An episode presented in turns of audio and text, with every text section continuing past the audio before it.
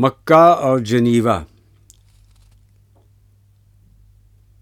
اس دور میں اقوام کی صحبت بھی ہوئی عام، پوشیدہ نگاہوں سے رہی وحدت آدم۔